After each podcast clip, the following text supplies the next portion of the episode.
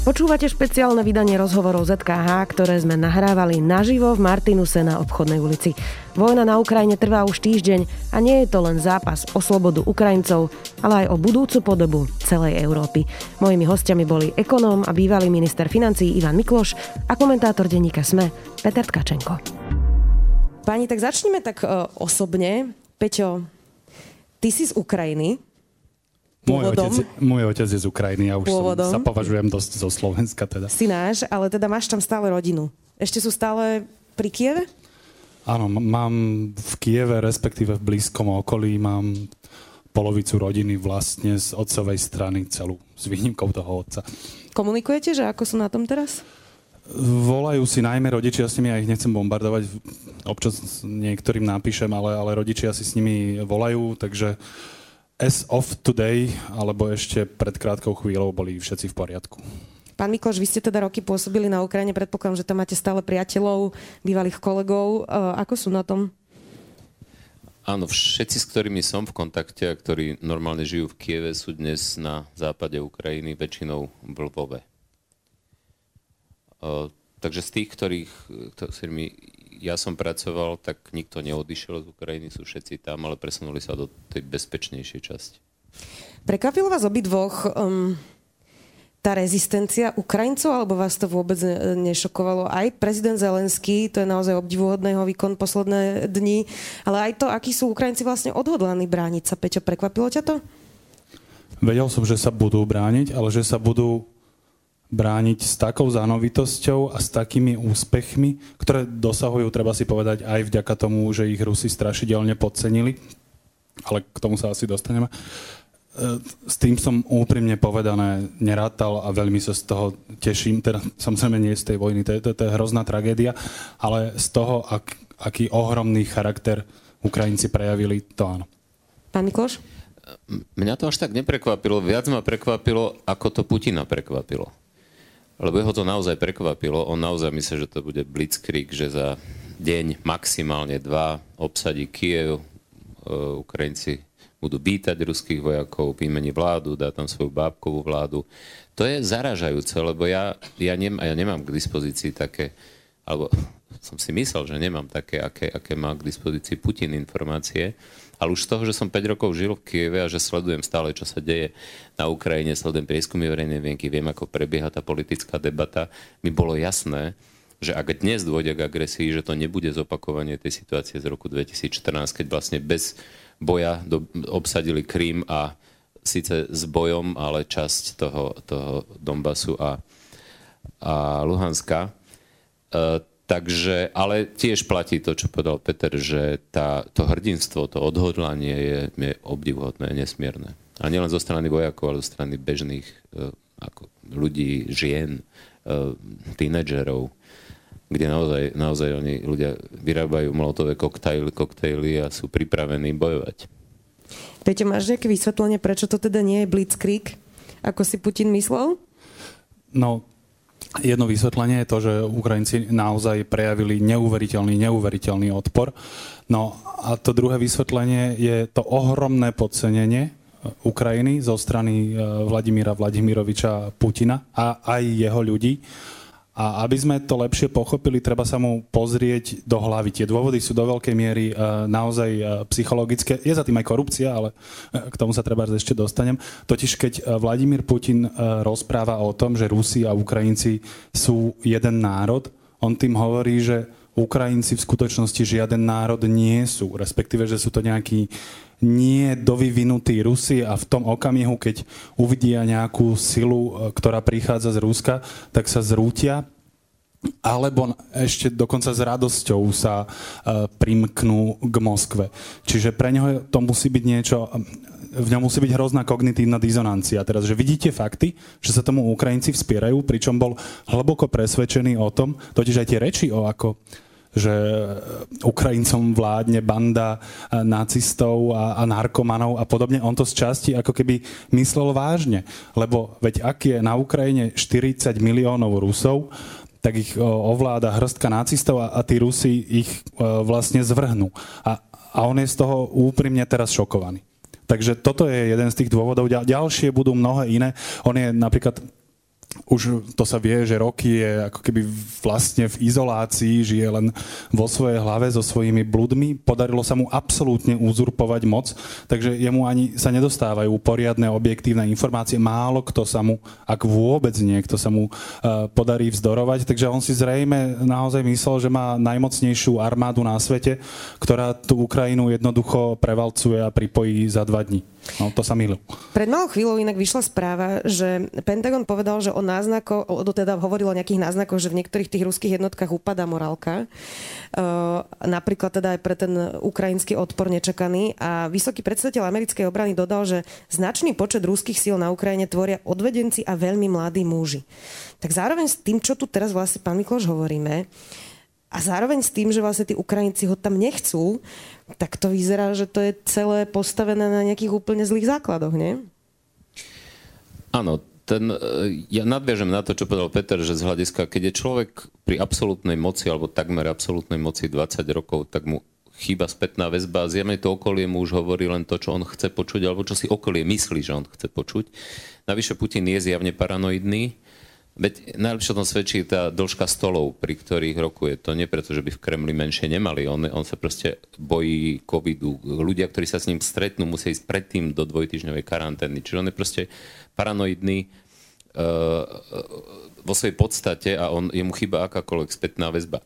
Ale teraz z toho, čo sa deje, áno, ten, viete, z vojenského hľadiska, ja teda nie som vojak, ale čo som o tom čítal a viem a čo vidno práve čo sa deje na Ukrajine. Vždy vojsko, ktoré dobíja nejaké územie, je v nevýhodnejšej pozícii a má oveľa viac strát, pretože jednoducho tí, ktorí ho bránia, tak nemusia postupovať, sú tam a navyše poznajú to prostredie a tak ďalej. A ak máte navyše, to brániece sa vojsko sú odhodlaní ľudia, ktorí vedia, za čo bojujú. Bojujú za životy, za slobodu, za životy vlastných rodín, vlastných detí, kdežto tí druhí nevedia, prečo tam vôbec sú. Veď viacerí tí zajatí ruskí vojaci si mysleli, že sú na cvičení, alebo si mysleli, že ich budú vítať, že ich naozaj budú vítať s kvetmi a zrazu zistili, že, že, že dokonca aj, aj ženy po nich hádžu zápalné flaše. Čiže to pre nich musí byť strašne, strašne demoralizujúce. Navyše sa ukazuje aj z tých vecí, ktoré už vyplynuli za tie 4 dní, že aj tá morálka, aj tá vycvičenosť, aj to vybavenie tých ruských vojsk zďaleka nie je také, aké Rusi o sebe tvrdili, že oni majú tú najlepšiu armádu, armádu na svete. Takže tých, tých vecí, ktoré tam sú, je o mnoho, mnoho viac. A ja len na ilustráciu poviem, že oni musia byť, my, my nevieme s istotou, koľko ľudí tam naozaj padlo, lebo súčasťou každej vojny je aj informačná vojna, ale Môžeme takmer z istotou povedať, že ukrajinským zdrojom sa dá dôverovať rádovo viac ako ruským. Ruské zdroje vôbec nehovoria o mŕtvych. Včera prvýkrát Ruské ministerstvo, eh, ministerstvo obrany povedalo, že postupujeme eh, úspešne, všetko, no máme aj nejaké straty, ale radovo menej ako, má, ako majú ukrajinskí nacionalisti. Tak to doslova povedal eh, hovorca ministerstva obrany.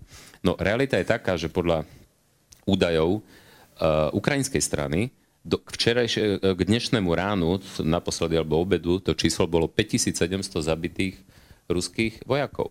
Zase na ilustráciu hovoríme o 5 dňoch vojny, o zabitých 5700 ruských vojakov, ak to číslo je pravdivé, ale ono nebude ďaleko od pravdy.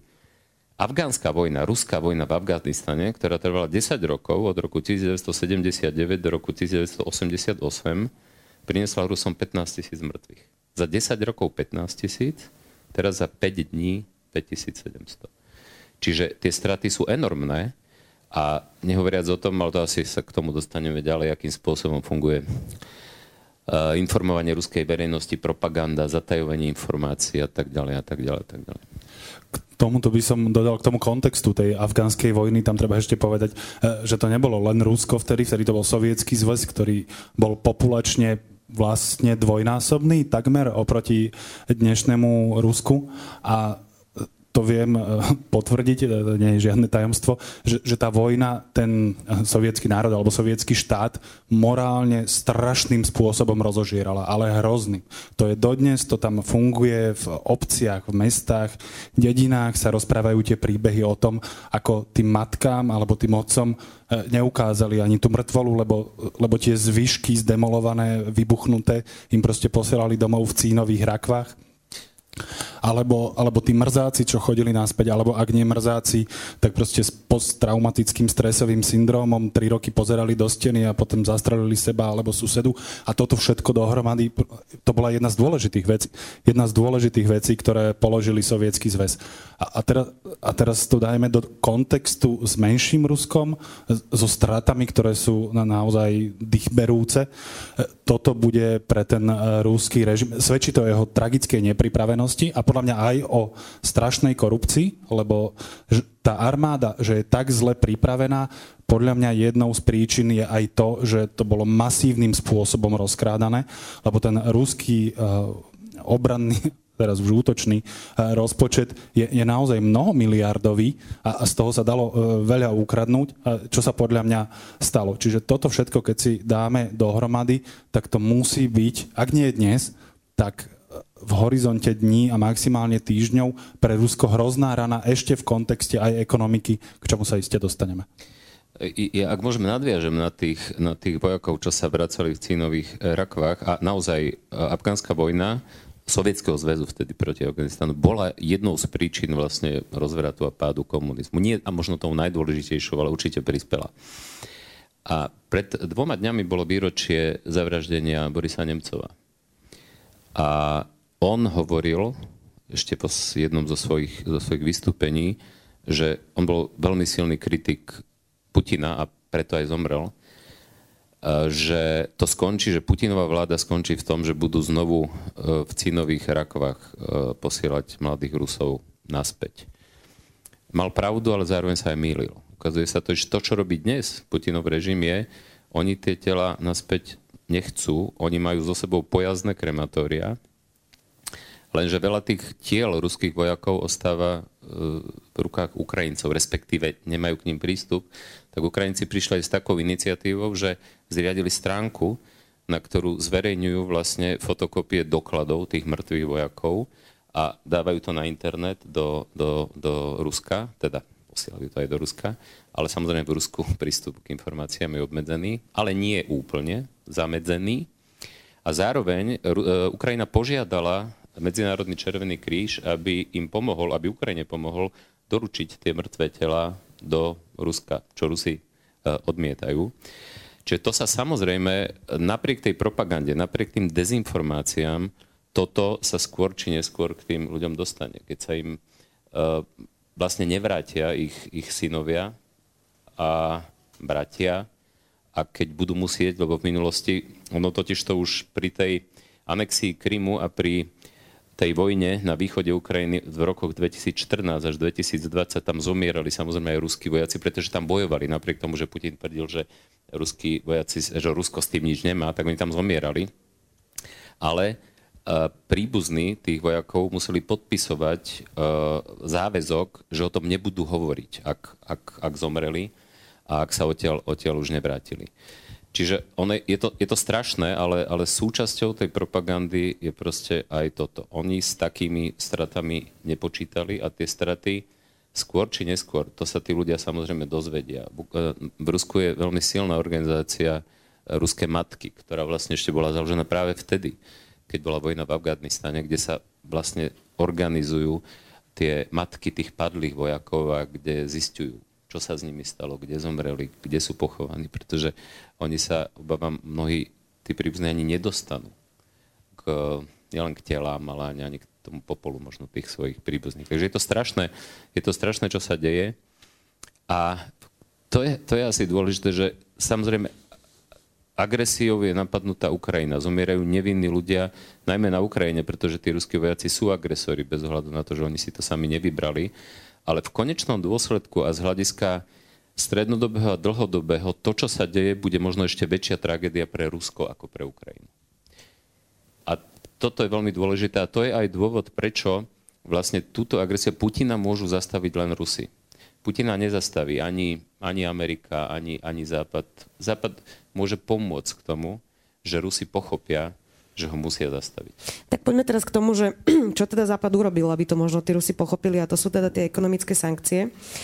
E, pán Mikoš, využijem, že teda vy ste ekonom a bývalý minister financí, tak skúste bežnému človeku vysvetliť, že prečo to zmrazenie tých rezerv Ruskej centrálnej banky v zahraničných menách je tak, uh, tak bolestivý vážny krok pre Rusko?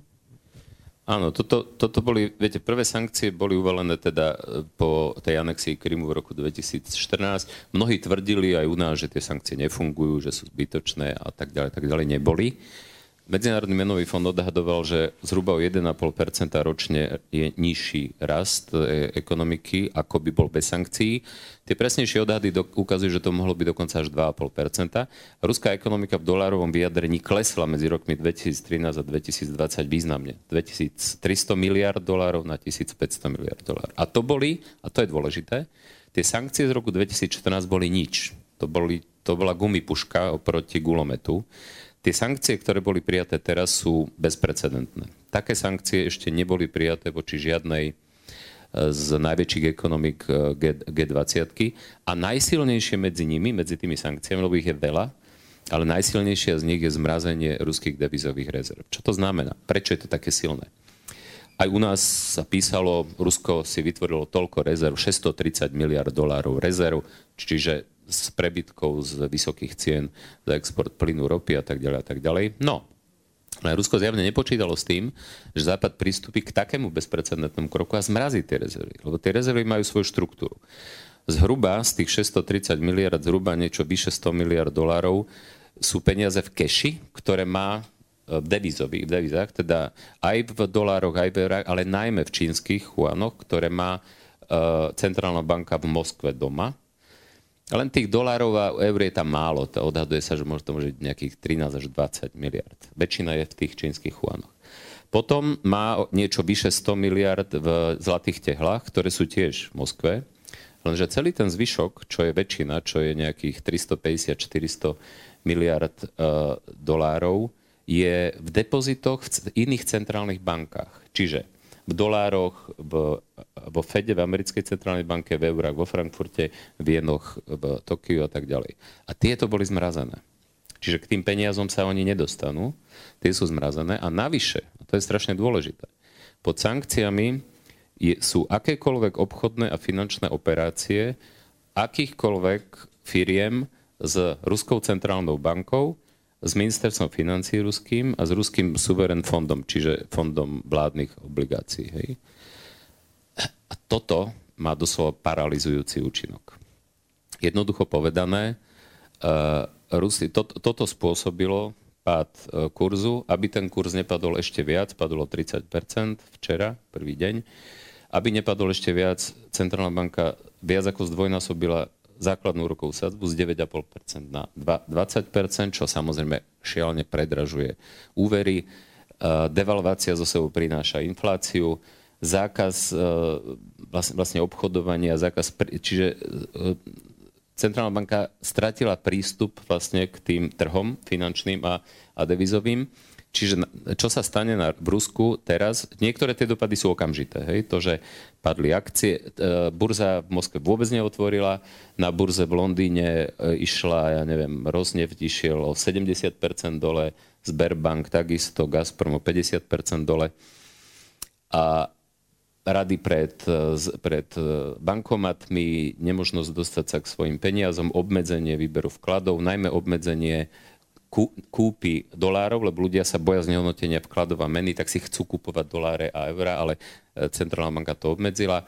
80% z príjmu z exportéry, čo majú príjem za exportovaný tovar, musia 80% pre, e, tých dolárov a eur predať centrálnej banke a tak ďalej. Čiže ten dopad bude taký, že v Rusku sa vlastne poprvé zvýšia ceny, čím sa zniží životná úroveň všetkých okamžite.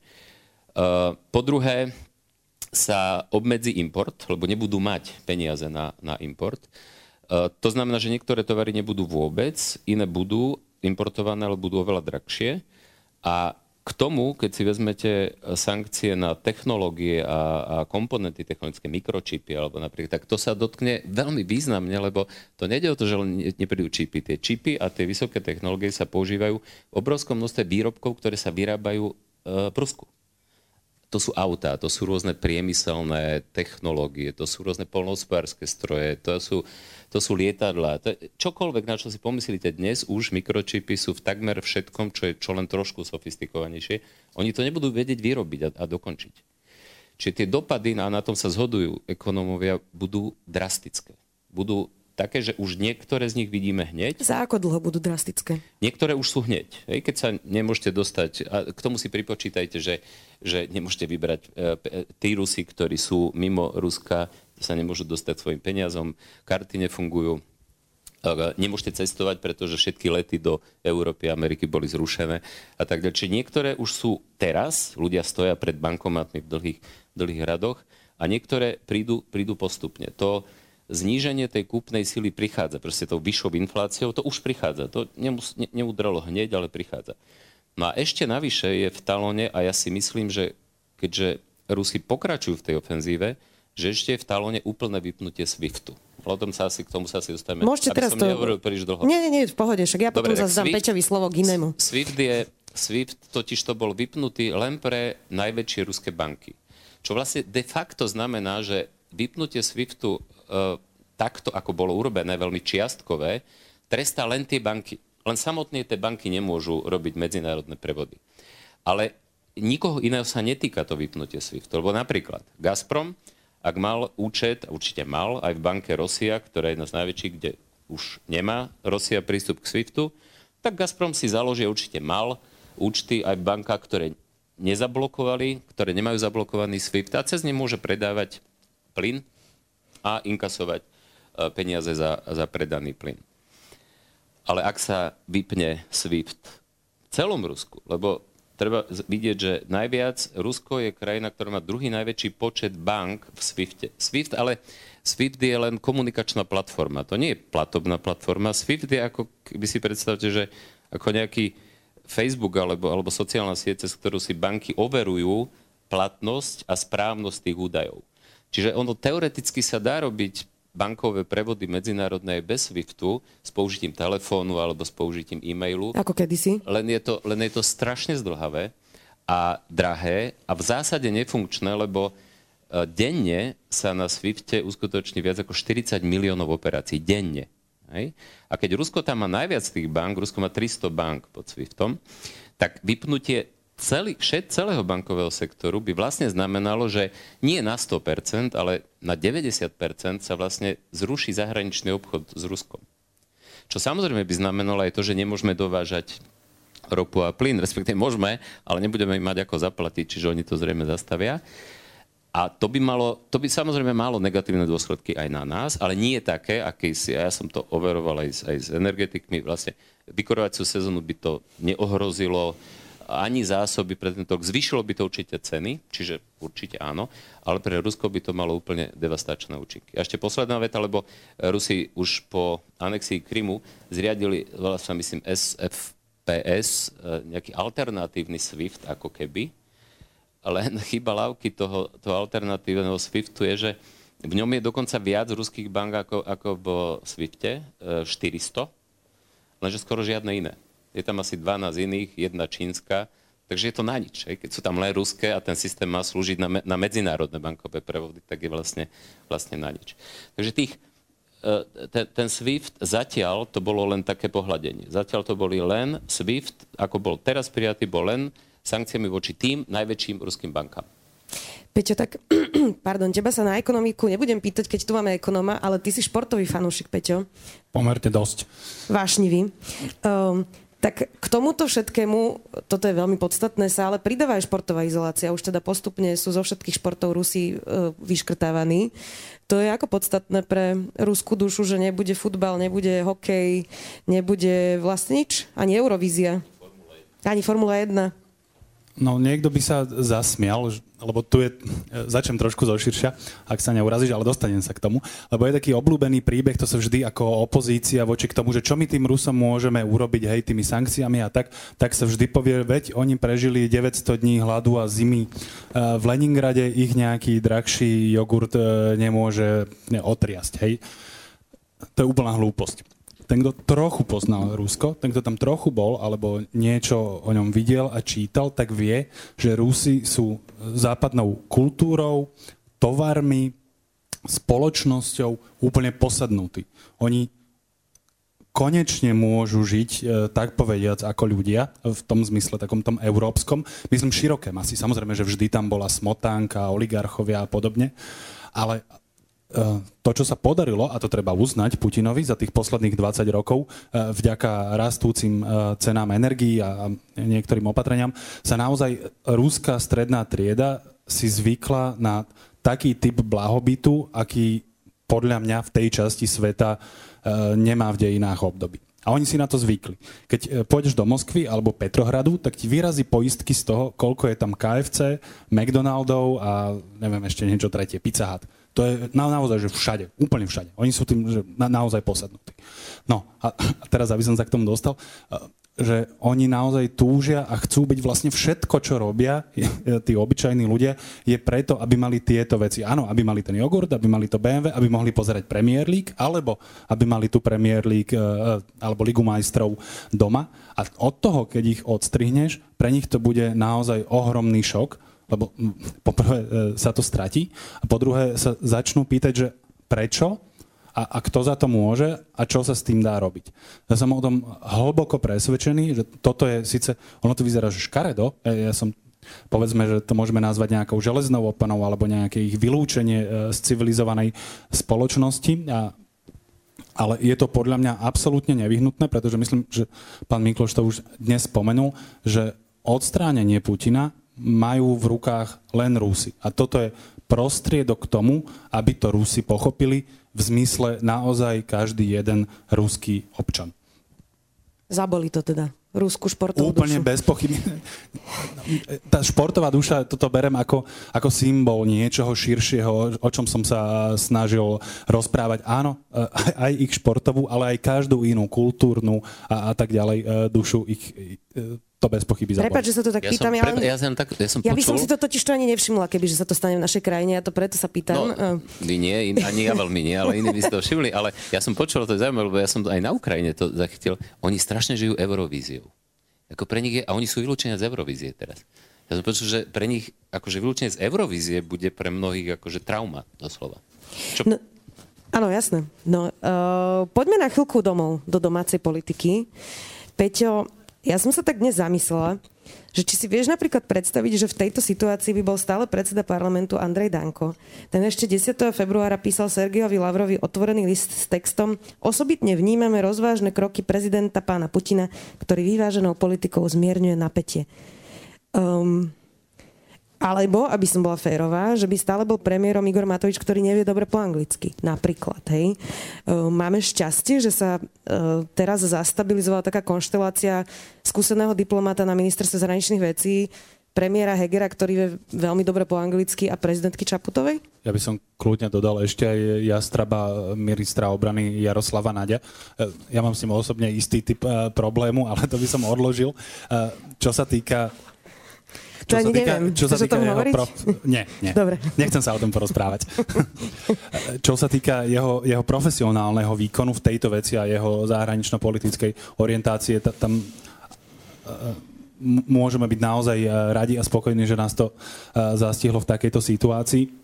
Platí to aj e, pre tých ostatných, ako si povedala.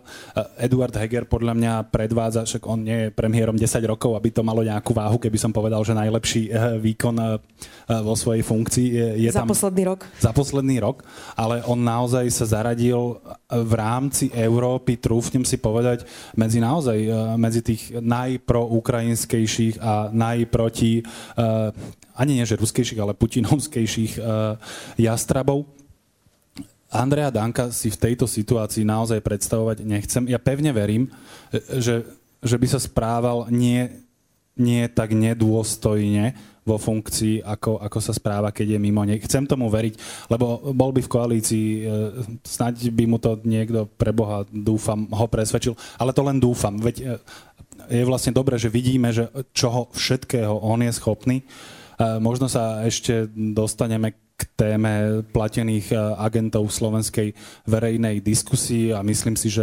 osoba tohto človeka s tým súvisí.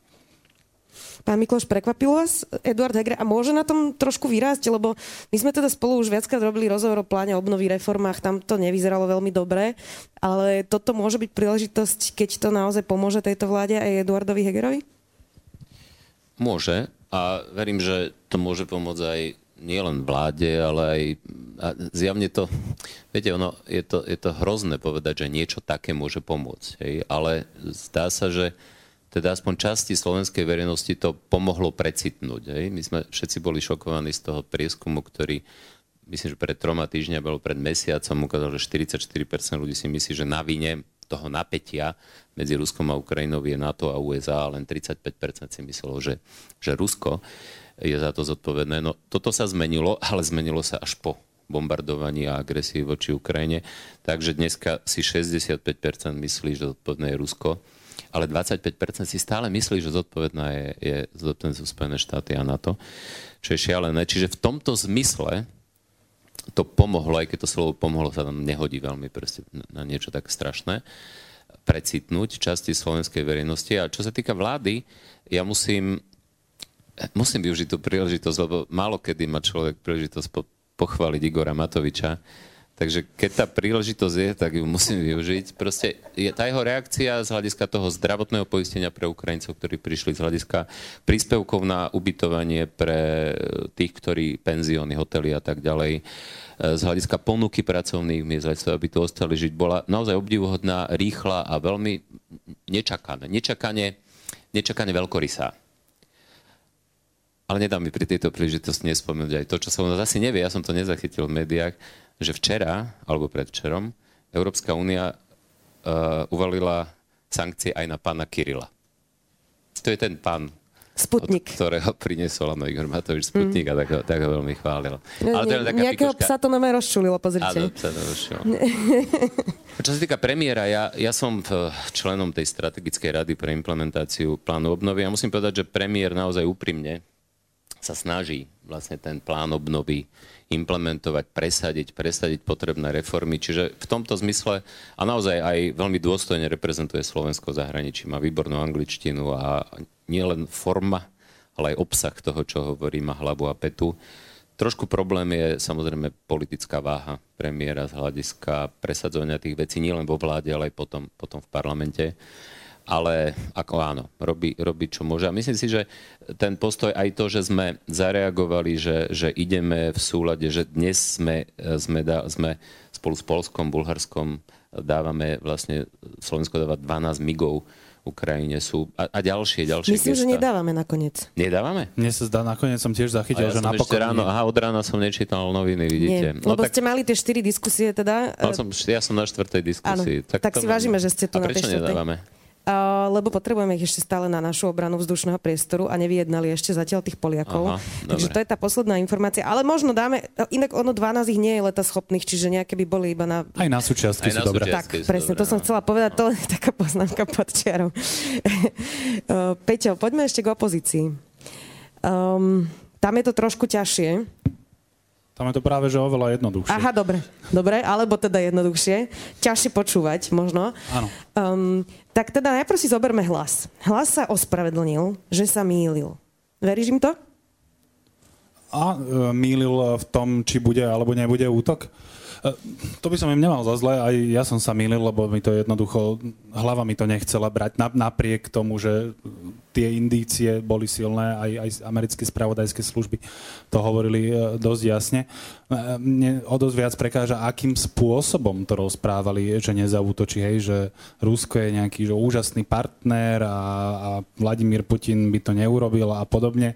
A, a keď už sa ospravedlnili a, a dal by som za tým predchádzajúcim by som urobil čiaru, tak by som očakával, že teraz teda budú komunikovať normálne. Ale oni tiež komunikujú tú istú obludnosť, kde akože vyzývajú na dialog ako keby obidve strany, pričom tu je úplne jasné, že tu treba ukázať na Moskvu. Moskva je, e, respektíve Putin, lebo Putin je v tejto chvíli Rusko vo všetkých e, dôležitých atribútoch e, pri tejto téme, aby ukázali na ňo, že ty si ten jediný, ktorý to môže spraviť a urob to teraz, hej. Ale oni tak nejak ezotericky rozprávajú o miery, čím vlastne ako keby hovorili, že vlastne ten slabší sa má vzdať a ten slabší je Ukrajina. A, a vieme, čo Kremel rozpráva, za akých podmienok s Ukrajinou uzavrie mier. To znamená, že tam urobí vlastne protektorát svoj. No a teraz to je asi, asi všetko. No. Čiže kto nie je schopný e, tu nás zaujať e, jasnú pozíciu, tak u mňa absolútne zlyhal a je vlastne v spoločenskej diskusii je nepriateľný. Aspoň pre mňa osobne. E, ja, keď teda sa bavíme o hlase, ja som čítal niekde teraz, neviem, či v týždni, alebo kde som čítal takú peknú vetu, že v pekle sú najhorúcejšie miesta vyhradené pre tých, ktorí sú v čase krízy neutrálni. A mne sa zdá, že toto je presná definícia toho hlasu. Oni sú raz tam, raz tam, oni sú takí ani takí, ani takí. A zdá sa mi, že ten hlas je najlepšie zadefinovateľný z hľadiska práve tej zmeny tých 44 na, respektíve 35 na 65. 35% ľudí si pred agresiou e, Ruskou voči Ukrajine myslelo, že zodpovedné je Rusko za napätie Teraz si to už myslí 65%. Hej? Čiže to sú, to sú podľa mňa, čiže oni, ja ani neviem, čo si oni myslia, oni si určite myslia to, čo im ukazuje ich kalkulačka politická. Čiže vždy si myslia to, čo väčšina myslíte. Áno, jednoducho predtým ukázal, že väčšina si myslí, že Amerika je zodpovedná, no tak budeme raziť tento názor. Teraz hú, zrazu sa ukazuje, že väčšina si myslí, že Rusko je zodpovedné, no tak šup a už sme, a už sme tam. Fico zase naopak, Fico už pochopil, že on už on už musí lobiť medzi tými 25%. Tými, ktorí napriek všetkému si stále myslia, že Amerika a NATO sú zodpovedné za to, čo sa deje dnes na Ukrajine. Čiže on súťaží už otvorene samozrejme s Kotlebom a s Uhrikom. Hej, to je ich parketa, to je ich zásobáreň voličov a o tých, o tých budú útočiť. Takže na, na mieste Uhrika a Kotlebu by som znervoznil. Ja mám takú možno hlúpu otázku, neviem.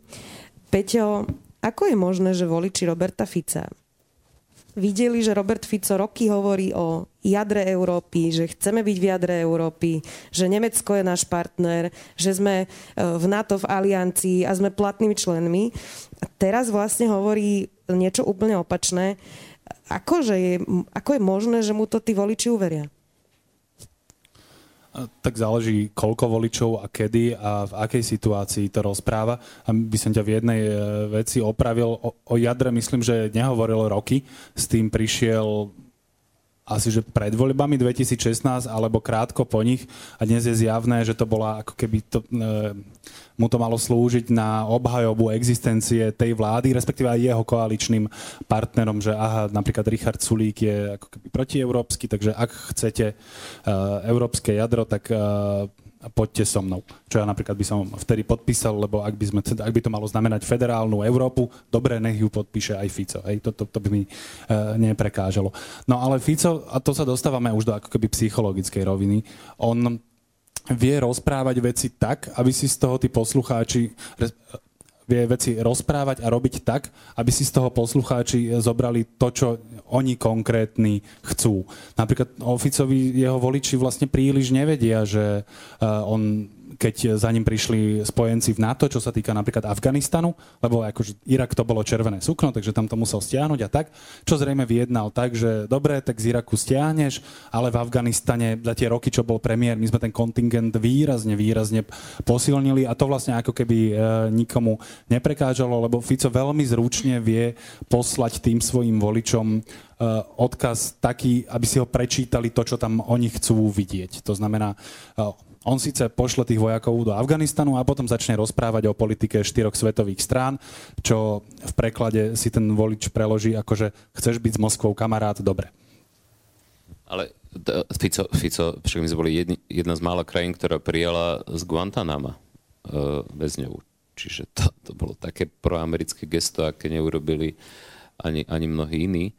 Ale u Fica a u opozície a vo vzťahu ku koalícii musím povedať, je jedna vec, vec zásadná, prečo, prečo vlastne Fico napriek všetkému, napriek všetkému, čo sa tu stalo a udialo, vlastne vstal z popola a išiel z tých 18 na, na 16 Jeden z dôvodov je, že Fico, samozrejme, Fico je totálne cynický, on neverí ničomu. On verí peniazom, moci, vplyvu a chce ostať na slobode.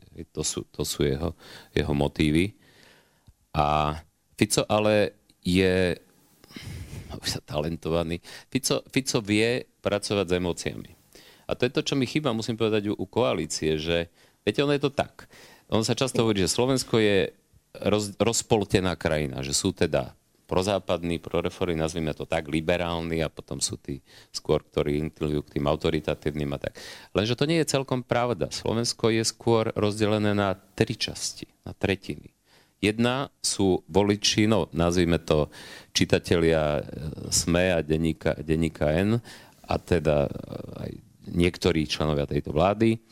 Druhé sú Fico, Kotleba a Uhrík, druhý ten extrém a niekedy aj Pelegrini.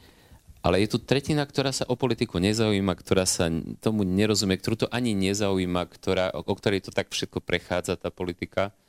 A oni sa nerozhodujú na tom, že by oni vedeli posudzovať fakty, rozlišovať, čo je pravda, čo nie je pravda. Tí ľudia sa, väčšina z nich rozhoduje na základe pocitu, aký z toho má, na základe emócie. Proste emócia je silnejšia ako racionálne myslenie. To je proste fakt, ktorý u nás ako keby ešte veľa ľudí podceňovalo, a to je všade tak. To nie je tým, že my sme nejaký iný. Proste všade v rôznej miere, ale e, aj v tých bohatých vyspelých krajinách od 75 do 85% ľudí, keď vidia dvoch politikov, ako sa v telke hádajú, tak sa nerozhoduje, komu verí podľa analýzy toho obsahu, čo hovoria, ale podľa aký pocit z nich majú. A keď máte na jednej strane niekoho, kto stojí na barikáde a s vervou, s planúcimi očami teraz bojuje za niečo, aj skoro jedno za čo dajme tomu proti tej americkej obrannej zmluve.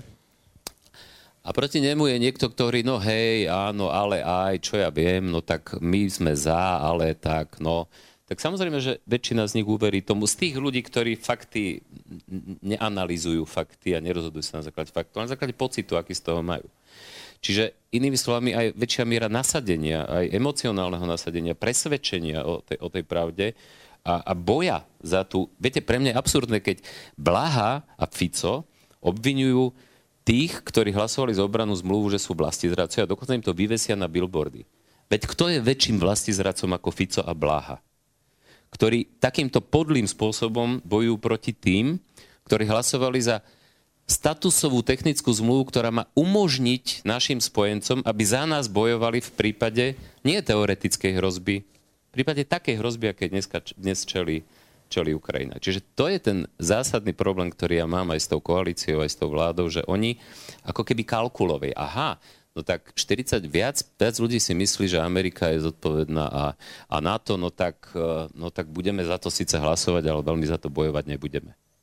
Trochu paradoxné, Peťo, je, že Luboš Blaha teraz píše, že mu chodia domov na Leškovu zvoniť rôzni bizarní ľudia. To som sa veľmi ironicky zasmial. Áno, človek, ktorý huckal ľudí, aby robili pogromy na tých, eh, čo hlasovali za obranu zmluv. Čo inak, mne je teda úprimne ľúto, lebo ja si myslím, že toto je naozaj extrém. Ale na druhej strane mám takú podotázku.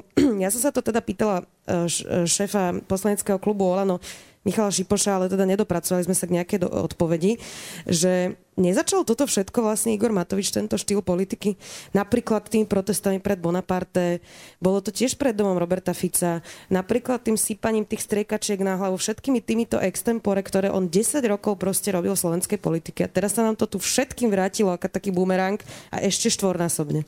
Neviem, či to úplne začal, ale dal tomu takú tú e, bezprostrednú, e, vulgárnu fazónu a, a dosahoval s tým úspechy, takže to časom zintenzívňoval. Áno, začiatok by sme našli, našli niekde tam, ale to samozrejme neospravdňuje tých, e, čo po ňom zašli napríklad ešte ďalej. No a ešte sme nerozobrali teda fašistov, alebo teda povedzme to slušnejšie extrémistov, a to sú teda Uhrikovci a Kotlebovci. Pán Mikloš, máte pocit, že napríklad Marian Kotleba teraz pritvrdil, pretože naozaj hrozí, že príde o mandát a pôjde sedieť, že sa bude tváriť ako ten martýr, že to je to, prečo oni pískali na tej obrannej dohode v parlamente, preto teraz robí stále tie protesty každý týždeň, že toto môže byť nejaká jeho stratégia? No isté, isté. Tak Ide mu o to, viete, ale ja by som tam, vy ste tam nezaradili Fica, ja by som si dovolil ho tam teda už zaradiť, ak niekto povie, ak niekto takým perfidným spôsobom bojuje proti, že vylepí s menami, s adresami, tváre vlastencov a, a nálepkuje ich, že sú vlastizradcovia a navyše povie, že ten patriot, čo sem prišiel, že Wehrmacht sem príde, no tak to je proste fašista. To, to inak nazvať neviem. Čiže nie len Kotleba, Uhrík, ale aj Fico. A oni budú bojovať o toho istého voliča. Preto som hovoril, že na... A je ich tak veľa, tých voličov? No, pozrite sa, ja nehovorím, že 25% ľudí, ktorí dnes e, stále si myslia, že NATO a Amerika, že sú, že sú fašisti, to určite nie, ale sú celkom určite tak dezorientovaní, že to mi prípada podobné ako sú, lebo stále medzi nami sú ľudia, nie málo, ktorí veria, že Zem je plocha. Dokonca sú, to sú kluby, sú dokonca takí, ktorí sa nechali vystreliť, aby, aby si to overili a už sa nevrátili. čiže, čiže mne to prípada podobné, že áno, no tak budeme mať, máme zhruba 25% ľudí, ktorí z politického hľadiska veria, že Zem je plocha. No a teraz Fico, však Fico už jasne pochopil, že on už on už sa tam zaradil a on bude bojovať o tohto, o tohto voliča. Čiže čo k tomu, ja neviem, čo, čo k tomu... Do... A jedno, jedna vec je zaujímavá. To je zaujímavá vec tej retorike a to sa vrátim k Ukrajine, ak dovolíte, lebo fašisti a Ukrajina, hej? Ten, ja neviem, kto z vás videl, ja som si, ja som si teda obetoval som sa, pozrel som si celý Putinov prvý prejav, ktorý mal si v pondelok minulý týždeň, ten hodinový a potom aj ten polhodinový. To je neuveriteľné, čo on tam natáral všetko. Ale tá hlavná vec a potom aj v tom polhodinom, že on ide teda Ukrajinu denacifikovať a demilitarizovať. Tak denacifikácia Ukrajiny, to je, to je neuveriteľné, keď to hovorí človek, ktorého už všetci spájajú a prirovnajú k Hitlerovi poprvé. Po druhé človek, ktorý oficiálne tvrdí, že jeho ideovým zázemím je Ilín. Ivan Ilín je, je filozof, ktorý už zomrel ruský, ktorý, ktorý je protagonista ruského fašizmu takého toho cárskeho. On myslím, že emigroval po, áno, áno, po bolševickej revolúcii a po Švajčiarsku spisoval také veľkoruské šovinistické uh, traktáty. A zároveň obviní z toho krajinu, ktorá má prezidenta ruskojazyčného žida, ktorý sa tvorne hlási k tomu, že je teda, žid, ktorý bol zvolený 75% voličov v slobodných voľbách. A dokonca keď som končil na Ukrajine v 2019 a 2020, tak pol roka bola Ukrajina jediná krajina e, popri Izraeli, ktorá mala aj žida premiéra, aj žida prezidenta. Lebo Vladimír Grojsman, ktorému som robil 3 roky poradcu, bol tiež, on bol ukrajinský žid. E, Vladimír Zelenský je ruskojazyčný jazyčný žid.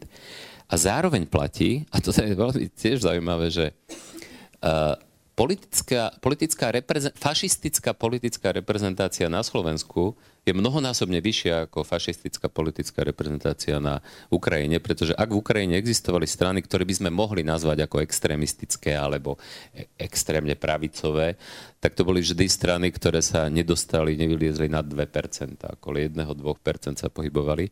No my máme jednu fašistickú stranu v parlamente, druhú, ktorá už, ktorej preferencie už vyrástli nad, zvoli, eh, nad eh, zvoliteľnosť do parlamentu a tretiu, ktorá má 16%. Takže ako je, to, je, je to absurdné a žiaľ Bohu, je to tak, ako to je. Ja by som si dovolil s týmto nesúhlasiť. Ja by som smer do Konečne naoz... máme nejaký konflikt. Na, naozaj neoznačil za fašistickú uh, stranu. Ona, samozrejme, je, to tragické, že je tam strašne veľa názorových prekryvov uh, s tými fašistami, ale aspoň nepracujú uh, s fašistickou uh, symbolikou, s fašistickými odkazmi. S rasizmom z časti áno, to je pravda. Oni pracujú ale... s antifašistickými ako deklaratórne. Pracujú s antifašistickými, ale keď vám politik povie, že to, že tu budeme mať patriot, tak to znamená, že sem príde Wehrmacht, tak sorry. To je síce odporné a nedôstojné, ale nenazval by som to fašizmom. No, som rada, že sme sa aj nezhodli. Pozrite, tak uh, veď to je osviežujúce. Ja som študoval prognozovanie kedy na na škole, to už bolo dávno. No. Že predpovedáte, že budú fašisti, hej, dobre. Um, inak však, neviem, ako to dopadlo, ale Kotleba teda naposledy aj hajloval v plene, to tak bolo vidno na tom zábere. Oni trošku. by sa asi tvárili, že nehajloval, že niekam ukazoval, takže to nedopadlo nijak, ale no, áno, nechal sa strhnúť okamihom. Nechal sa uniesť emóciami, rozumiem. Um, predtým, než začnem klásť uh, otázky, lebo prišlo ich veľmi, veľmi veľa, um, čo robiť s takými ľuďmi, ako napríklad Miloš Zeman, ktorý sa teraz ospravedlnil, povedal, že sa mýlil a hoci teda ja som bola teraz v Prahe a všetci novinári mi hovorili, že oni tak ako sedeli pri tom príhovore a stále čakali na nejaké ale, čo príde teda ešte, ale že neprišlo vlastne žiadne ale, takto to ukončil. Trump, ten tiež sa ospravedlnil, hoci teda svojským spôsobom, takým trumpovským hlas sa teraz ospravedlnil. Čo s takýmito ľuďmi, ktorí sa ospravedlnili? To je v zásade jednoduché. Môžu podať demisiu, respektíve odísť z funkcie alebo z politiky a tak a, a byť normálnym, plnohodnotným občanom v tej ostatnej svojej občianskej Čiže sfére. je to na úterak? Isté. Vnímate to rovnako, pán Mikloš? Čo ja viem. Na, na, na jednej Takto. strane, chvála Bohu za nich, hej, lebo horšie by bolo, keby ešte ostali. Uh, na druhej strane, u Zemana si nemyslím, že to bolo nejaké účelové, účelová póza, lebo však čo už... Ktorá Zeman? teraz? Tie 4 roky? Alebo... Nie, nie, teraz to precitnutie. Mm-hmm. To precitnutie si myslím, že bolo úprimné, že on sa úprimne zhrozil a zdesil toho, keď to videl. Určite sa zdesil aj Pellegrini, to by som mu zase, zase by som netvrdil, že nie, ale tam, tam sa mi zdá, že tej účelovosti bude trošku viac ako u toho Zemana. Ten Zeman už nemá čo ani získať, ani stratiť. Kdežto u toho Pellegriniho, ja, ja totiž to tých ľudí poznám ešte aj z parlamentu. Ja si ešte pamätám Pellegriniho, keď bol asistentom poslaneckým a keď potom, keď bol poslancom, tak vždy, keď potrebovali vymyslieť nejakú špinavosť a nejaký kšeft cez nejaký pozmeňovák, tak vždy to nosil on do parlamentu. Alebo poslanec Kondrod ešte potom. A ešte poslanec Kondrod, áno, presne tak, presne tak, títo dvaja. Takže tam ja, ja neviem, ja, ja proste nemám žiadne ilúzie. Ja som, mňa tak kedysi napadlo, však, ak sa nemýlim, tak uh, Fico bol plukovník, že? Neviem už, akú mal To- hodnosť. Tá, Neviem, či tá ono- čestná, ktorú dostal? Hej, no tá, však čo bol Danko kapitán a podobne. Áno, myslím, že plukovník to bol. No tak mne napadlo, že Pellegrini bol určite poručík. Lebo nám, keď som, keď som bol na vojne, ja som bol ešte na vojne rok normálne, a nám vždy hovorili, my sme boli podporučíci niektorí, ktorí sme boli u bojových útvarov a nám hovorili vždy, že v Čechách som slúžil, tak hovorili, že máme podporučíku. Slovo poručík není od slova poroučet, ale byt po ruce. Takže to som si vždy povedal, keď, keď, že, keď bol Fico plukovník a Danko kapitán, tak Pellegrini bol určite poručík. Ja som len eh, chcel dodať k tomu svojmu eh, prísnemu postoju, že, že môže sa ospravedlniť a, a odísť. Eh, Asi záleží od, tak povediať, miery zavidenia, čo, čo napáchali predtým. A napríklad Miloš Zeman, on sa snažil intenzívne otvárať dvere tej eh, ruskej putinskej kliky do, do českej ekonomiky, do českej spoločnosti a, a narobil tým naozaj eh, veľké škody. To znamená, že v tomto konkrétnom prípade podľa mňa nestačí len povedať, že prepáčte, ale treba aj povedať, že prepáčte, aha, ja som svojim správaním vlastne tiež k tomuto prispel, čiže už naozaj proste musím odísť. Ale neplatí to samozrejme pre každého. V tomto by to asi bolo aj kontraproduktívne, lebo by sme vlastne odrádzali ľudí od toho, aby, aby prešli na druhú strany, stranu barikády, lebo by sme im vlastne povedali, eh, že ich nepríjmeme. Takže asi to treba Čiže individuálnejšie. sebareflexia proste, Asi rozumiem. áno. Inak vtipné, dneska som čítala, že Marine Le Penová musí skartovať tisíc letakov volebných, lebo na nich je s Putinom na fotke, tak to je tiež nevyšlo teda, škoda papiera. Uh, poďme na tie otázky a ja potom mám ešte pár otázok k Ukrajine, ktorými to ukončíme. Uh, najviac uh, páčikov má otázka, či je reálna šanca, že príde k puču v Rusku, že dostatočne veľká časť obyvateľstva povstane Putinovi na odpor. Budem klásť, zoberte si slovo, ktorý z vás dvoch chce.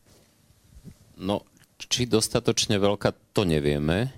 K tomu puču, totiž to, to by, nebol, to by nemusel byť ani puč. To, ak by bol ten tlak taký, že ten národ povstane a proste Rusko bude plné námestia. ale Tak, mne sa zdá, že puč je práve keď to urobia štyria ľudia Tak. v jeho okolí. Tak, a puč by bol, keby to urobilo pár ľudí v jeho okolí a aj to je pravdepodobné. Dnes totiž to, totiž to on Putin ženie Rusko do záhuby, doslova do záhuby. Hej. Nie okamžite, ale už z toho strednedobého, dlhodobého hľadiska tých dôsledkov tých sankcií, tej izolácie celosvetovej, toho všetkého, čo sa v Rusku môže diať. Nezabúdajme na, na Čínu, čínskeho suseda. Čiže v Rusku si viem predstaviť, že aj ľudia, a teraz nehovorím o oligarchoch, ale hovorím aj o ľudí, ľuďoch z najbližšieho okolia, z toho mocenských štruktúr, ktorým naozaj môže záležať o tom, aby zachránili Rusko. A dnes aj zachrániť Rusko znamená zbaviť sa Putina.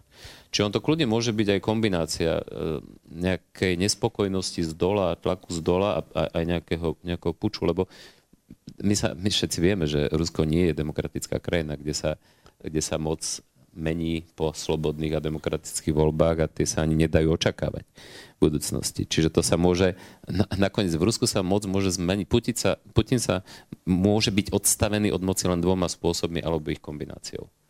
Tlakom z dola a pučom z hora. Ja si myslím, že určujúci v tomto prípade bude tlak z dola, ale to je, to je môj typ. To samozrejme sa nedá predvídať. Ja si myslím, že totiž, že ten tlak bude ohromný. Myslím, že pán Mikloš pomerne eh, plasticky vykreslil, aká hospodárska situácia a aká spoločenská situácia eh, medzinárodná Rusko čaká a to je svet chudobného vývrheľa. A, a to sa rúským občanom nejako nebude páčiť, zvlášť keď budú vedieť, že za to môže jeden jediný človek. Môžem k tomu doplniť, lebo uh, Peter povedal, že ten, uh, tá ich životná úroveň rástla tej strednej vrstvy. Ona rástla možno tej strednej vyššej a tej vysokej, ale uh, väčšine Rusov už, už životná úroveň od roku 2012-2013 klesá. Podľa oficiálnych údajov štatistického, ruského štatistického úradu len medzi rokmi 2013 a 2020 klesol reálny príjem o 11%. Pričom to sú oficiálne údaje. Podľa odhadov nezávislých to mohlo byť až okolo 15 Teraz a s klesajúcou životnou úrovňou Rusov klesá popularita Putina. Putin si udržiava popularitu aj represiami, aj silou, aj propagandou, najmä e, voči tým e, stredným generáciám a starším generáciám, menej vzdelaným ľuďom, vidickému obyvateľstvu. Ale medzi mladými ľuďmi je už Putin o mnoho, mnoho viac nepopulárny ako populárny. Treba si uvedomiť, že títo mladí ľudia bojujú a zomierajú v nezmyselnej vojne na Ukrajine a tak ďalej a tak ďalej. Čiže to sa teraz ten pád a ten náraz nespokojnosti sa len urýchli a prehlbí, ktorý tu už bol. Putin, Putinová popularita veľmi rástla medzi, do toho roku 2008-2009. Od roku 1999 tam rástla, tam sa zdvojnásobili reálne príjmy rastlo to nesmierne rýchlo a vtedy bol populárny aj preto, že ľuďom, proste väčšine ľudí sa žilo lepšie a viditeľne z roka na rok lepšie. Ale to už 10 rokov neplatí. Už 10 rokov tá životná úroveň ide dole. Ja na svoje ospravedlnenie alebo vysvetlenie. Ja som tým nechcel povedať naozaj, že od nás tu Putina neustále kontinuálne rastie životná úroveň, ale že je oveľa vyššia. Oni totiž majú ešte taký ten, je okolo toho celý ruský mýtus, akože 90. rokov, padli sme na kolena, aj, me, pardon, aj medzinárodne, aj, aj ekonomicky. Tam, tam naozaj prepukla bieda a tak. A oni to majú v hlave zafixované tak, že aha, takže vy ste nám, akože Západ v 90. rokoch ste nám tlieskali, že tu máme demokraciu a tak, aby sme boli, a my sme, my sme tu mali biedu. A potom prišiel Putin, my sa máme oveľa lepšie a teraz vy nám rozprávate, že všetko robíme zle. No to je ale že záhada, že prečo vám to takto akože prekáža. Čiže No, to už som sa trochu vzdialil, ale teda áno, nechcel som povedať, že by celý čas rástli tie mzdy alebo príjmy, ale je to reflexia toho obdobia 90. rokov a, a prelomu, keď Putin prišiel k moci. Jasné, pre istotu ešte zopakujem slido.com hashtag sme naživo. Ďalšia najlajkovanejšia otázka, čo robiť s našimi v úvodzovkách užitočnými idiotmi typu Blaha, Fico, Kotleba, ako reagovať na ich neskutočné ataky na prvú signálnu a klamstva, pýta sa Anonym. Ja nie som si zďaleka istý, čo robiť eh, s užitočnými idiotmi, ale to považujem za menší problém. Väčší problém podľa mňa je naozajstná profesionálna platená propaganda z Rúska a z iných krajín, zrejme, ktorá bez pochyby existuje a a musia sa o ňu starať e, za jedno konkrétne, ako keby spoločnosti alebo médiá, e, firmy nejaké inštitucionalizované a konkrétni jednotlivci. A na to máme spravodajské služby a zrejme aj iné bezpečnostné orgány, aby toto intenzívne vyšetrovali a, a, a zasiahli. Ak už nie je trestnoprávne, to, to, to je vrátka pôda, tak uh, uh, ukončovaním pôsobenia napríklad e, tých médií a podobne. Ja, ja si v plnej miere uvedomujem, že to je veľmi, veľmi vrátka pôda, pretože sa rozprávame o základných právach a slobodách, ako je právo na slobodu prejavu, ale v prípade, keď ide o, o, dokázateľná, o dokázateľnú platenú snahu o obmedzovanie alebo ohrozovanie a podkopávanie bezpečnosti Slovenskej republiky, tak nie, že môžeme, ale sme povinní konať.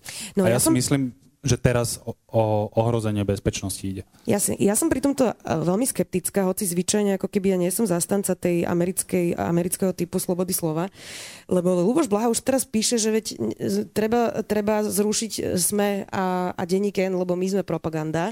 A predstavujem si najhorší možný scenár, pán Miklo, že napríklad o dva roky teda tu bude nejaká nová vláda, kde Milan Uhrik bude minister vnútra a vypnú denník sme, pretože e, šíri dezinformácie o vláde, veď to ostatne Orbán sa tým vyhraža neustále posledným slobodným novinárom v krajine, že oni šíria tie dezinformácie, lebo to je tá jediná kritika vláde, tak nie je to taký slippery slope, toto nie je to nebezpečné? No, ja som vždy bol skôr proti nejakému regulovaniu e, slobody slova a za, široké chápanie uh, slobody slova. A som si hovoril, no tak čo, že keď niekto verí, že Zem je plocha a potom presvieča, tak nech presvieča, nech verí. No len ak ide o to, že sú ohrozené základné hodnoty, na ktorých tá krajina stojí, to nie sú nejaké ezoterické hodnoty, že sloboda, tak to je, v konečnom dôsledku je to ohrozenie našej bezpečnosti, našej nezávislosti, bezpečnosti našich detí, našich rodín. Kedy, kedy to chceme vidieť lepšie a plastickejšie ako dnes? Keď sa to, keď sa to deje v priamom prenose v našej susednej krajine. Čiže dnes musím povedať, že som trochu zmenil na toto názor a napriek tým rizikám, ktoré sú s tým spojené, a sú, bez pochyby sú s tým spojené, by sme sa mali snažiť, lebo pozrite to, vypínanie tých uh, hlavného denníka a podobných žump, ako, mysleli sme si, že to sa nejak vysamoreguluje, že však ľudia nie sú blbí, No, zjavne to nefungovalo. Tak ak niečo nefunguje, treba skúsiť niečo iné. Ďalšia otázka. Kto okrem Putina v Kremli drží moc, má až diktátorské právomoci, to je, nikto pri zmysloch ho nevie vetovať? Ak ho odsúdia za vojnové zločiny, čo s ním? No to je zaujímavá otázka. Kto v skutočnosti drží moc v Kremli? Na to sú rôzne knihy popísané, teórie. Naposledy som čítal veľmi dobrý článok, ktorý som teda si myslel, že ten triafa klinec po hlavičke, som vlastne nedávno, pred troma týždňami v The Economiste od e, Rusa, znalca, myslím, že bol z Carnegie Foundation z Moskvy. A on tvrdil, že 5 ľudí ovláda Rusko. Najsilnejší samozrejme je Putin, nespochybniteľne. Ale že potom sú to ďalší štyria. Jeden je Petrušev, to je šéf Bezpečnostnej rady, ďalší je Bortníkov, to je šéf KGB, vlastne dnešného FSB, potom Nariškin, to je šéf kontrarozviedky zahraničnej a Šojgu, to je minister obrany. Čo napríklad tvrdil, že Lavrov je absolútne bezvýznamná, nie absolútne bezvýznamná, ale z hľadiska vplyvu, že vôbec nepatrí medzi tých Na, najvplyvnejších. Poručík, áno, byť porúca. Ako je to naozaj, ja neviem, ale čo vieme s istotou je, že po roku 2013-14, po anexii Krymu, výrazne narastol vplyv silovikov a to sú práve silovici toto aj tými aj sankciami, aj tými, že viac sa museli sústrediť na, na represie. Lebo ten, ten Putinov režim, tak ako mu klesá popularita, tak a chce si udržať moc a vplyv, tak musí narastať represia. Proste to je zákon. Hej? To, ako, ako neviete si, chvíľu si udržiaval uh, vplyv a moc tým, že bol populárny, lebo ekonomike sa darilo. Potom Krym, Krym bol veľmi populárny. Anexia Krymu bola veľmi populárna v Rusku. Vyskočila jeho popularita. A odtedy klesá. Tak ak chcete tú, udrža- tú moc udržať, tak musí represie ešte, ešte priťahovať. Čiže dnes je isté, že po tom, čo sa deje teraz, sa tá miera represívnosti a diktátorského charakteru toho režimu ešte výrazne, výrazne zvýši. Aj vplyv silovikov sa zvýši. Lenže dnes je už situácia taká, že už aj oni musia vidieť, že ten chlap je šialený. A že ten vedie do záhuby nie že Ukrajinu, ale, ale Rusko. A možno aj celý svet. Čiže ako je to, priznám sa, že ten článok mi dával zmysel, dávalo to logiku aj z hľadiska toho vplyvu silovikov a tak ďalej, ale ako je to dnes? Ja neviem, či to bolo zohraté divadielko, možno ste videli, keď si ich tam zavolal, keď ohlasoval tú... To úplne bez pochyby bolo zvolané divadlo. Aj, aj myslím, že to aj rúske oficiálne kanály priznali, že to bolo nahraté dopredu a podobne. Jasné, tak to bolo zrejme. Jasné, jasné. No ale, ale priznám sa, že neviem, aký je dnes. Vplyv, platí, že silovici sú oveľa viac vplyvní, ale aký je vplyv aká je miera vplyvu Putina a potom tých ďalších silovikov, to, to si netrúfam. Ja si to to slovo odhadnúť je dôležité, e, trúfnem, na základe práve toho, čo ste vraveli, že e, Putin robí naozaj šialené veci, ktorými škodí úplne všetkým a keď to napriek tomu takú zásadnú vec dokázal uh, presadiť a, a naďalej to presadzuje, hej, akože Rusi naďalej tú ofenzívu vedú a, a ďalej si škodia, tak podľa mňa ten jeho vplyv musí byť úplne enormný a zásadný a, a musel sa poistiť proti tomu, aby ho e, poistiť, vyvinúť e, všetko možné úsilie proti tomu, aby ho mohli tí blízky zvrhnúť. Preto si myslím, že to napokon e, bude musieť ako keby tým obrovským tlakom spraviť až ulica. No a že čo s ním v Hágu, lebo myslím, že aj taký tam bol eh, dovetok eh, eh, v tej Tam ešte teda nie sme. Otázke, tam, tam ešte zďaleka nie sme. Ja, ja sa neodvážujem hádať, či ho pri tom prevrate zabijú, alebo sa on sám zastrelí, alebo uh, ho naozaj dostaneme do hágu. Ja by som bol za ten hák, ale som otvorený diskusii. No a tam mu samozrejme vymerajú normálny trest a potom zomrie vo výkone trestu v kopke. Tak by som si to predstavoval. No dobre, tak keď hovoríte teraz o nejakých možných koncoch, jedna z tých otázok, ktorá tu je, je aj, že koľko to môže tak asi trvať. Máte na to nejaký odhad? Ja som, ja som typer. Takže ja, ja to skúsim akože uh, v kurzovej stávke povedať, že keby bol kurz, že do roka a pol Vladimír Putin nebude prezidentom, by bol kurz 2, akože jednak jednej by bola tá pravdepodobnosť, tak by som si stavil nejakú sumu. Takže je podľa mňa viac pravdepodobné, že do roka a pol uh, bude odstavený, ako že nie. Pán Mikoš, vy by ste si stavili takúto stavku? Prečo nie? No však staviť je... Ten... Obnos väčší ako zanedbateľný vždy. Mm, aj potom už je averzia k riziku, sa tomu hovorí psychológii. Nie, no, ten problém je, že naozaj tu strieľať z brucha je strašne ťažké. Ja si totiž to... Ten problém je, že ja si nie celkom viem predstaviť, čo sa bude diať na tej Ukrajine. Viem, viem, viem. Uh, myslím si, že sa dá povedať, čo sa nestane. Uh, presnejšie, ako čo sa stane. Čo sa určite nestane, je, že nejakými vyjednávaniami, ako včera napríklad začali sa podariť, to proste tam nie je absolútne žiaden spoločný prienik, na ktorom by sa, by sa, by sa dalo dohodnúť. Ani nemôže byť. A čím dlhšie bude ten konflikt trvať, tým menší bude ten prienik, pretože tým viac obetí ľudských a tak ďalej. Už nebude návratu. Veľmi, za veľmi málo pravdepodobné považujeme to, čo aj sa šíri, že ako jedna z možností, že keď dobije Kiev, lebo však o Kiev sa teraz bojuje. Hej, teraz sa na Ukrajine bojuje o Kiev že keď dobije Kiev, tak tam vymenuje nejakú bábkovú vládu. Toto považujem za takmer na 100% nepravdepodobné, nerealizovateľné. Lebo vy môžete dosadiť babkovú vládu tam, kde je ten národ porobený a kde sa dá zdeptať. Ale Ukrajinci zjavne ukázali, že oni budú bojovať, oni budú bojovať v partizanských vojnách. A to nie je, že pár stoviek alebo pár tisícok, ale proste stá tisíce. Ukrajincov budú bojovať v partizanských vojnách. Navyše, Ukrajina nie je, čiže nebude tam občianská vojna, ako je v Sýrii, lebo v Ukrajine nie sú dva tábory porovnateľne veľké, ktoré navzájom sa budú, budú proti sebe bojovať. Tam je proste agresor zvonku a ukrajinský ukrajinský národ, ktorý, ktorý sa zomkol vrátane tých ruskojazyčných. Rusov musí najviac čokovať, keď tí ruskojazyční Ukrajinci v Charkove a v okolí bojujú tak, že, že bežní civili majú proste s molotovými koktejlmi ich, ich vítajú a tak ďalej. Čiže neviem si predstaviť, toto považujem za nepravdepodobné. Za najpravdepodobnejšie považujem, a za, to by bolo aj, aj najlepšie riešenie, najlepšie, no najmenej zlé, ak Západ naozaj dostatočne silno podporí aj vojensky, aj inak, aj sankciami Ukrajinu, tak, aby sa dokázala ubrániť. Ukrajina, keď bude mať e, dostatočne silné zbranie, ona bude schopná ubraniť sa sama. Ukrajine tých, počet tých mužov, ktorí sú pod všeobecnou mobilizáciou, sa zrejme blíži k miliónu, možno presahuje milión. Tých bojaschopných, lebo tam sú aj nebojaschopní, čo už je viac, ako, má, ako je dnešná ruská armáda celá. Putin nemôže celú ruskú armádu použiť. Putin má prevahu v tých uh, vzdušných sílach bombardovania tak, ale nakoniec, keď chcete anektovať nejakú krajinu, tak to musia dokončiť pešiaci.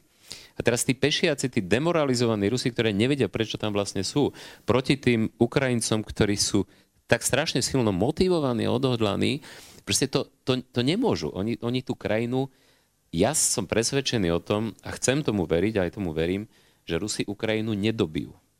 Hej, Rusi môžu, ten rozvrat, tá vojna môže pokračovať dlho, ale neverím tomu, že ju dobijú či už bábkovou vládou alebo nejakým úplným ovládom. Dokonca ju možno, možno teoreticky ju môžu aj dobiť, ale jedna vec je dobiť, druhá vec udržať. A to, to, to, to, to bude znamenať šialené náklady. A vyvolá to v Rusku presne to, čo sme všetko hovorili. Jediné riešenie je lebo Ukrajine už neostane nič iné, než bojovať tak, aby sa Ukrajina vrátila do hraníc pred rokom 2014, čiže pred rokom 2013. Tam, ale samozrejme pre Rusko to znamená, a toto sa nedá dosiahnuť, kým je Putin pri moci. Čiže znovu sa vraciame k tomu, že tento problém je riešiteľný vlastne len Rusmi, ktorí si musia poradiť a vysporiadať sa s Putinom. Chceš niečo dodať, Peťo, ešte? Nie, myslím, že nie. Um, keď by sme ale teda, lebo znie to ako keby trošku pozitívnejšie ako to, čo tu žijeme všetci, myslím, posledný týždeň, že sa rozprávame o tom, aké je to obdivuhodné, čo tí Ukrajinci vlastne robia. Pán Mikoš, ale my dva sme sa spolu rozprávali o tom, že tá Ukrajina dnes prešla naozaj obrovskú cestu od toho Majdanu aj reformami, e, štruktúrálnymi, proste zmenili celý bankový sektor, e, sú, sú, sú, sú ďalej v informatizácii ako Slovensko, Um, ako veľmi zastaví toto vlastne ten progres Ukrajiny? Že ich bombardujú, že tam budú mať teraz naozaj dlho vojnu. A ako veľmi ich to zasa dostane naspäť po tom, čo naozaj roky prešli vlastne ťažké reformy? Toto je strašne dobrá, to je, to je veľmi dobrá otázka, lebo tie škody budú veľké, čím dlhšie bude trvať ten konflikt, budú väčšie infraštruktúra, mosty. Sami Ukrajinci vyhadzujú mosty do vzduchu, aby sa tanky nedostali na Kiev a tak ďalej. Čiže tie škody materiálne budú obrovské, budú škody veľké na ľudských životoch určite. Ale uh, keď to porovnám s Ruskom, kde nebudú, žiad, na ruskom území nebudú žiadne priame materiálne škody, žiadna zničená infraštruktúra.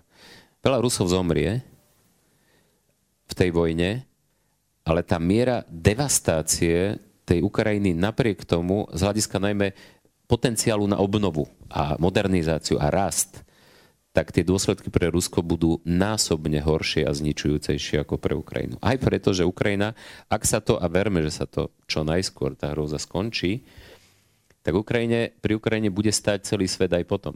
Nej pomôže. Prídu investície, príde oficiálna pomoc, rozvojová pomoc, Ukrajinci samotní, veď Ukrajinci, a to sa bavíme o hypotéze, dúfajme, že Ukrajinci tú vojnu vyhrajú napriek obetiam materiálnym, ľudským a tak ďalej a tak ďalej. Veď sa pozrieme, ako sa pozviechalo Nemecko, ktoré vojnu prehralo a bolo zničené úplne. Hej? Napadrť zničené. Čiže z tohto pohľadu, samozrejme tie škody budú veľké. Ale ak sa podarí to Ukrajine ustať a má všetky predpoklady na to, ak ju svet podporí tak, ako ju podporuje a, a viac. A ak oni vydržia, a zdá sa, že teda majú odhodlanie vydržať, tak tie dôsledky budú nemalé, tie negatívne, ale verím tomu, že sa z toho, viete, tak, takáto udalosť tých ľudí ešte vie zomknúť, povzbudiť a motivovať na to, aby, aby tú krajinu potom obnovili a zrenovali. Viac sa z tohto hľadiska bojím o Rusko ako o Ukrajinu. Peťo? Ja som si bral mikrofón e, vtedy, keď sa mi zdalo, že pán Mikloš zabudol povedať, že Ukrajinu čaká čakajú také obrovské investície, e, respektíve nejaký plán, nie že obnovy, ale to, to bude, že Marshallov plán proti tomu bude detská hráčka. Oni, pardon, oni si vydúpali taký obrovský politický kapitál, tým to, to, čo nechcem povedať, že oni tam bojujú o politický kapitál, hej, oni bojujú o svoje prežitie, ale napriek tomu vedlejším efektom bude, že, že budú mať ohromnú prestíž a ohromný politický kapitál a celý západný svet, osobitne Európa a osobitne ekonomické motory Európy, budú cítiť obrovský záväzok prispieť na hospodárskú obnovu Ukrajiny a oni ten morálny záväzok aj mať budú, lebo oni povzbudzovali Ukrajincov, aby sa bránili, oni im e, dávali e, suroviny, zbráne, e, politickú podporu a tak ďalej. Čiže to, toto jednoducho je nevyhnutné a som si tým istý, že to nastane. V akom časovom období, to je iná otázka. Mimochodom, to je ten paradox, že Putin tvrdí, že vlastne kvôli hrozbe NATO a vstupu Ukrajiny do NATO vlastne robí teraz, čo robí. Lenže nebyť Putinovej agresie v roku 2013-14, anexie Krymu, agresie voči Ukrajine a teraz, tak Ukrajina by nikdy do NATO nevstúpila. To bola rozpoltená spoločnosť, nemala jednotný politický názor na geopolitické smerovanie, polovička chcela viac spolupracovať s Ruskom, polovička. On vytvoril, on zjednotil Ukrajincov a on vlastne to otočil. Čiže absur- paradoxne, ale asi, asi zákonite nakoniec a v tom je tá historická spravodlivosť, on je hlavná príčina a jeho agresia, dvojfázová dnes už, je hlavná príčina toho, prečo vlastne Ukrajina v tom má úplne jasno, že chce byť členom euroatlantického spoločenstva. Posledné dve otázky mám, ak dovolíte, už je síce štvrť, ale myslím, že to ešte zvládneme. A to je osoba prezidenta Zelenského. Koľko z toho vlastne Uh, odmakal aj ten Zelenský. To, čo chodí ako keby v tých článkoch, uh, je, že neunavne telefonuje s lídrami, že je veľmi charizmatický, veľmi na nich tlačí, uh, robí naozaj dobrú robotu z hľadiska toho PR. Peťo, veď tie videá, ktoré on točí v tom vojenskom tričku, nebojacne. Tak on je profík zase. Je to, je to profík. Um, to, že povedal, že on, on, on, on nepotrebuje odvoz, on potrebuje proste muníciu, um, tak ja sa priznám, že keď volili Ukrajinci prezidenta, tak som si rád, že herec je to také no, čudné. Ale ukazuje sa, že ten Zelenský naozaj obstal a je to obdivhodné, nie? Vieš, aké mal hlavné volebné heslo? Nie. Mal, malo dve písmena, e, respektíve tri aj s, e, s znakom. Bolo to, že Z s výkričníkom. To bolo na billboarde, celá Ukrajina tým bola oblepená. Ja som, že Z? Že Z, Z, Z, Z No, akože ja som tým samozrejme ako profesionálny pozorovateľ uh, politiky a, a vyznávač ideológie a programov a tak, som tým samozrejme opovrhoval, lebo on bol naozaj taký ako keby niečo ako ukrajinský Matovič. naozaj tam prišiel s tou populistickou vlnou. Politici doteraz skradli a ja ako nepolitik to tu proste urobím e, poriadok. A nič konkrétne vlastne nepovedal, len keď sa ho pýtali, že čo Krym a, a Donbass, tak hovoril, že to sa uh, dohodneme. A oni mu hovorili, že ale to sa nedohodneš. No, no, no, no a, a toto proste on rozprával celú kampaň, nič poriadne naozaj nepovedal, ale ten výkon, ak si sa pýtala, tá tvoja otázka znela, či je to obdivuhodné, je to absolútne neuveriteľné. Jednoducho je to nejaká zhoda okolností, je v tom aj to, e, jeho e, herecký talent, ale sú také chvíle, keď jednoducho ide história okolo teba a, a nepýta sa ťa a, a ty môžeš zlyhať, ale čo väčšina ľudí, alebo nie, že zlyhať, ale jednoducho nie si taký silný a, a niekto taký silný je a vtedy sa to ukáže a toto je ten prípad. To je naozaj Ukrajina do svojho panteónu ako keby e, mýtických postav, ktorých je pomerne dosť. Začneme od, e, od Kia a Jaroslava Múdreho a, a cez Tarasa Ševčenka. Zelenský naozaj bude človek, po ktorom budú na Ukrajine pomenované parky a bude tam mať sochy. Tým som si úplne istý. Vy ste to predpokladali, pán Mikloš? Uh, no ja som nepredpokladal vojnu, takže ťažko som mohol predpokladať, že tak, že tak vyrastie Zelenský, ale súhlasím s tým, že naozaj je obdivuhodné, ako to zvláda. Tam kľúčové bolo, keď mu ponúkli Američania to, to, ten odchod do bezpečia, on Exil, to odmi- vlastne. do exilu, on to odmietol a ostal tam. Viete, pre, pre morálku vojska a národa je strašne dôležité. Aj preto po ňom idú Rusi. Aj preto naozaj tie informácie od amerických spravodajských služieb sú reálne, že jedným z hlavných cieľov Putina bolo a je stále zabiť Zelenského a ešte dokonca jeho rodinu. Čiže to je, je to obdivuhodné. Len dodám k tomu, čo hovoril Peter, že ono to bolo dokonca tak, že ako medzi nami, na, ja som vtedy bol na tej Ukrajine. I, sleduje nás inak dosť veľa ľudí, nie je to len medzi nami, viete o tom. No však medzi nami, myslím. hej. Uh, fakt? Na Ukrajine by sa v tom roku 2019 stal prezidentom ktokoľvek, kto bol dostatočne známy a populárny, pretože negatívny rating všetkých existujúcich politikov, vrátane vtedajšieho prezidenta Porošenka, Porošenko mal štvor, štvornásobne vyšší negatívny rating ako pozitívny. Ale boli len dvaja ľudia, ktorí sa mohli stať v tej situácii prezidentom. Jeden z nich bol Zelenský, ktorý, ktorý bol nesmierne populárny, obľúbený, ale ktorý sa o politiku dovtedy ani neobtrel. Ale že ani neobtrel. Ani sa nezaujímalo politiku, ani sa o ňu neobtrel. A druhý bol Vakarčuk, čo je, odporúčam všetkým fajnšmekrom hudobným, skupina sa volá Okean Elzy. To je, to, je, to je skupina, ktorá je tak populárna na Ukrajine. Ja som bol na ich koncerte, kde bolo 100 tisíc ľudí v Kieve, na tom olympijskom štadióne. A to je človek, ktorý je nesmierne vzdelaný, má PhD z teoretickej fyziky okrem iného, magistra z medzinárodnej ekonomie, chodí na Stanford aj prednášať a študovať, bol občianský aktivista, angažoval sa na Majdane a každý čakal, že on bude tým. A on, ak by kandidoval, tak dnes je prezidentom on. Zelenský dokonca natočil, každý čakal, že bude kandidovať. Zelenský natočil také video niekedy v roku 2017 na konci roka, alebo 18, už to je jedno, rok pred prezidentskými voľbami, kde verejne vo videu, v klipe, že Slava, lebo on sa Sviatoslavačko. Slava, ideš или не идешь? Потому что когда ты не идешь, я иду. Preložím pre mladšie ročníky. Slava, ideš do toho, alebo nejdeš? Lebo ak nejdeš ty, idem ja. A on stále váhal, ten Vakarčuk, váhal. Všetci na tom koncerte, ktorý bol niekedy v lete 2018, to si všetci mysleli, to bolo v Kieve, ja som bol, neuverí, taký koncert som nezažil, že tam to oznámi. On to stále odkladal, odkladal, odkladal, až ten Zelenský do toho vošiel a celú tú plnú získal. Potom sa Vakarčuk spamätal, založil stranu, Holos sa volá, hlas, hlas. A dostal 6% a e, vstúpil do parlamentu. Potom ho to prestalo baviť, odišiel z toho parlamentu. Strana tam síce je, ale v prieskumoch má 1%.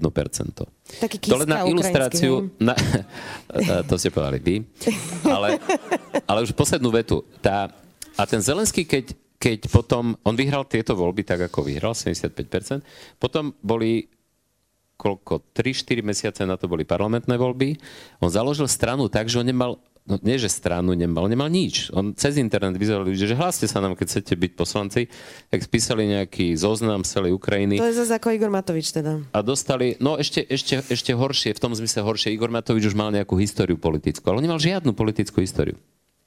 Získali takú väčšinu v parlamente, získali 245 hlasov, e, väčšina je 226, čiže mali, sami vytvorili vládu.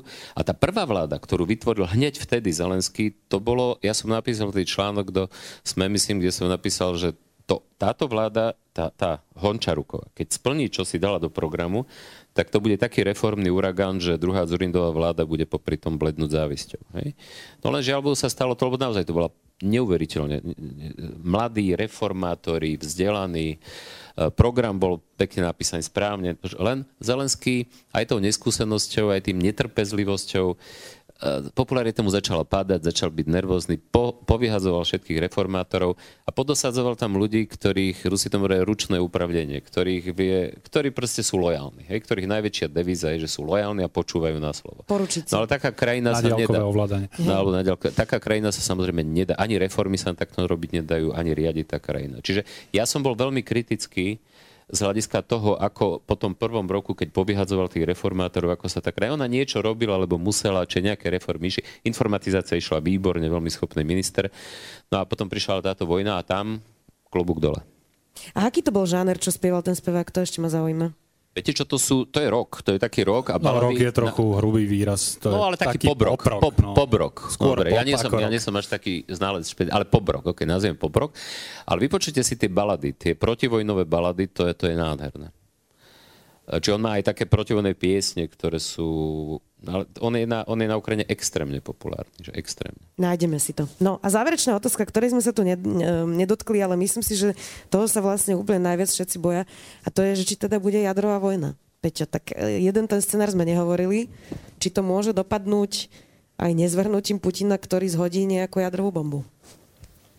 Môže to dopadnúť aj zvrhnutím Putina, ktorý zhodí nejakú jadrovú bombu. Je, je, to, je to strašný scéna a desivý, ale podľa mňa sa o ňom teraz už uvažuje v Kremli aj v západných veliteľských štruktúrach, si myslím. Pán Mikloš? Áno, žiaľ Bohu, je to scenár, ktorý sa nedá vylúčiť, tak by som to povedal. A lenže, e, žiaľ Bohu, pre nás to neznamená, že máme nejakú inú exit stratégiu, ako tu pomôcť Ukrajine čo najviac a uvaliť na Rusko čo najtvrdšie sankcie. Lebo nejaká stratégia typu, no tak keďže on môže zhodiť jadrové zbranie, tak sa s ním poďme dohodnúť na nejakom kompromise, žiaľ Bohu, možno nie je. Všetkých, ktorí nás pozerajú, nedáva zmysel kupovať jodové tablety, priatelia, nekupujte ich, neužívajte Aj tak ich. nie sú už. Je to škodlivé, neužívajte ich, upozorňujú vás lekári, to len pre istotu Ale inak vidím odtiaľto knihu, ktorá o Černobyle, urobiť, prihrajem si polievočku. My sme totiž Martinu sa poviem e, webovým divákom. Volá sa e, Černobyl, príručka prežitia a tam sú nejaké praktické rady. Priatelia, zakončili sme to takto postapokalypticky. Ďakujeme veľmi pekne, že ste tu boli s nami. Ďakujeme veľmi pekne, že tu boli s nami naši hostia. Ivan Mikloš, ekonom. Ďakujem veľmi pekne, že ste si našli čas. Ďakujem pekne.